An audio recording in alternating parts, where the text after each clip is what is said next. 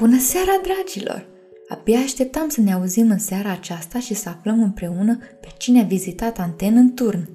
Haideți, vă voi povesti eu! Sora cea mai apropiată se ridică și descuie ușa pe care scria cinci. Apoi se uită la Antain și ridică din numeri. Nu o să-ți fie de mare folos. Îi dăm fierturi speciale ca să rămână liniștită și a trebuit să-i tăiem frumusețea de păr pentru că și-l tot smulgea. Îl măsura apoi de sus până jos. N-ai hârtie la tine, nu?" Antain se încruntă. Hârtie? Nu, de ce?" Sora își strânse buzele. Nu are voie să aibă hârtie," zise ea. De ce nu?" Chipul sorei se goli de orice expresie. Deveni inexpresiv ca o mână înmănușată.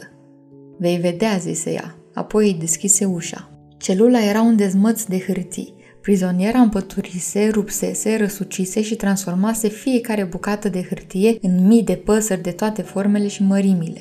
Într-un colț erau lebede de hârtie, bâtlani de hârtie pe scaun, iar de tavan atârnau colibri minusculi de hârtie, rațe de hârtie, măcelandri de hârtie, rândunici de hârtie, porumbei de hârtie.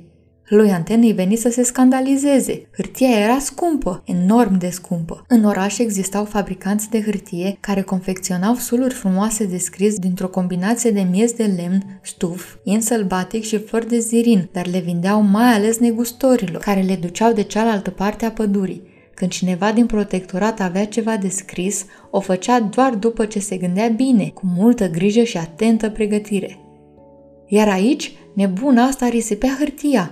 Antain își stăpâni șocul cu greu. Și totuși, păsările erau incredibil de complicate și de migălos lucrate.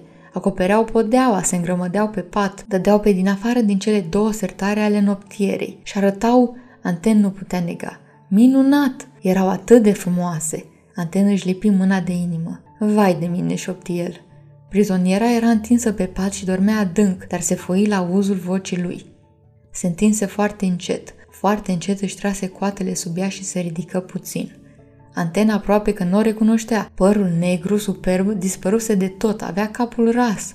Îi dispăruseră și focul din ochi și roșața din obraj. Avea buzele subțiri și lăsate în jos, parcă prea grele să le poată ține, iar obrajii îi erau pământii și fără strălucire. Până și semnul din naștere în formă de crai nob de pe frunte părea o umbră a celui de dinainte, mai degrabă o dungă de cenușă. Mâinile mici și dibace îi erau acoperite de tăieturi subțiri, de la hârtie probabil, se gândea Antain, și avea pete negre de cerneală pe toate buricele degetelor. Ochii femeii alunecară asupra lui dintr-o parte în alta și de sus în jos, fără să găsească un punct de sprijin. Nu-l recunoștea. Te cunosc?" zise Iarar. Nu, doamnă," răspunse Antain. Îmi pari, uh, înghiți în sec, cunoscut." Fiecare cuvânt părea tras afară dintr-un puț foarte adânc. Antain se uită în jur. În încăpere mai era și o măsuță plină de hârtie, dar de data asta desenată. Hărți stranii, complicate, cu cuvinte pe care nu le înțelegea și semne pe care nu le cunoștea. Toate aveau scrise în colțul drept de jos aceeași propoziție. Ea este aici, ea este aici, ea este aici. Cine este aici? Se întreba Antain. Doamnă, sunt membru al Consiliului, mă rog, unul provizoriu, senior ucenic. Aha, zise ea și se lăsă din nou pe spate în pat, privind cu ochii goi în tavan. Tu, îmi amintesc de tine, ai venit și tu să mă bagiocorești? Închise ochii și râse. Antain se trase înapoi. Râsul ei îl înfioră, parcă îi turna cineva o cană de apă rece pe spinare. Se uită la păsările de hârtie agățate de tavan. Ciudat, dar toate azărnau de niște fire de păr lung, negru, ondulat, sau cel puțin asta păreau că sunt. Și mai ciudat, toate stăteau cu fața la el. Oare stătuseră și mai devreme cu fața la el? Lui Antain începură să-i transpire palmele. Ar trebui să-i spui unchiului tău că s-a înșelat, zise femeia foarte, foarte rar, înșirând un cuvânt după altul ca pe un șir lung și drept de pietre grele și rotunde. Ea este aici și este înfricoșătoare. Ea este aici, scria pe hartă. Ea este aici, ea este aici, ea este aici. Dar ce însemna asta? Cine este unde? Întreba Antain fără să vrea. De ce vorbea cu ea? Nimeni, își aminti el, nu se poate înțelege cu nebunii, este imposibil. Păsările de hârtie foșniră deasupra capului său. Vântul pe semne, se gândea Antain. Copilul pe care mi l-a luat, copilul meu, râse ea cavernos. N-a murit. Unchiul tău o crede moartă. unchiul tău greșește. De ce ar crede-o moartă? Nimeni nu știe ce face vrăjitoarea cu pruncii.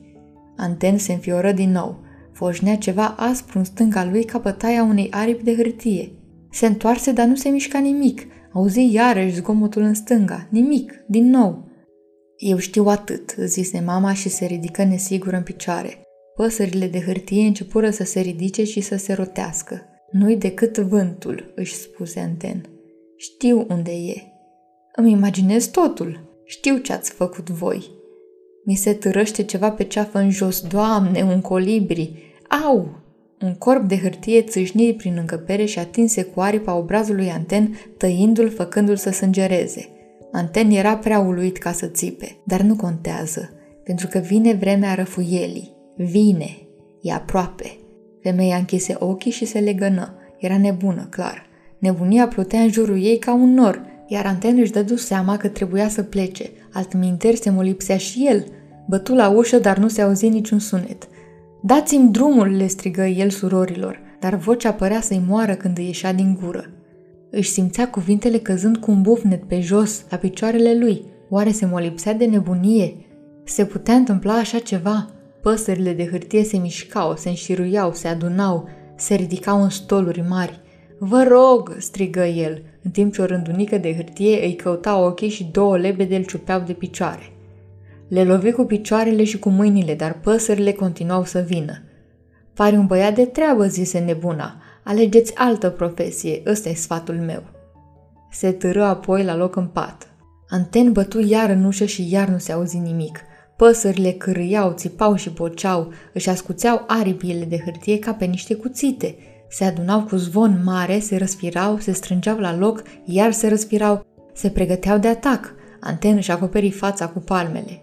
Și atunci se năpustiră asupra lui. Nu știu de voi, dragilor, dar eu sunt din ce în ce mai curioasă de ce se va întâmpla cu Luna, fata femeii care a făcut acele păsări de hârtie. Oare și mama Lunei este tot o vrăjitoare? Voi ce credeți? Închideți ochii frumos acum și gândiți-vă la răspuns până ne auzim noi mâine la o nouă poveste din carte. Somn ușor, dragilor!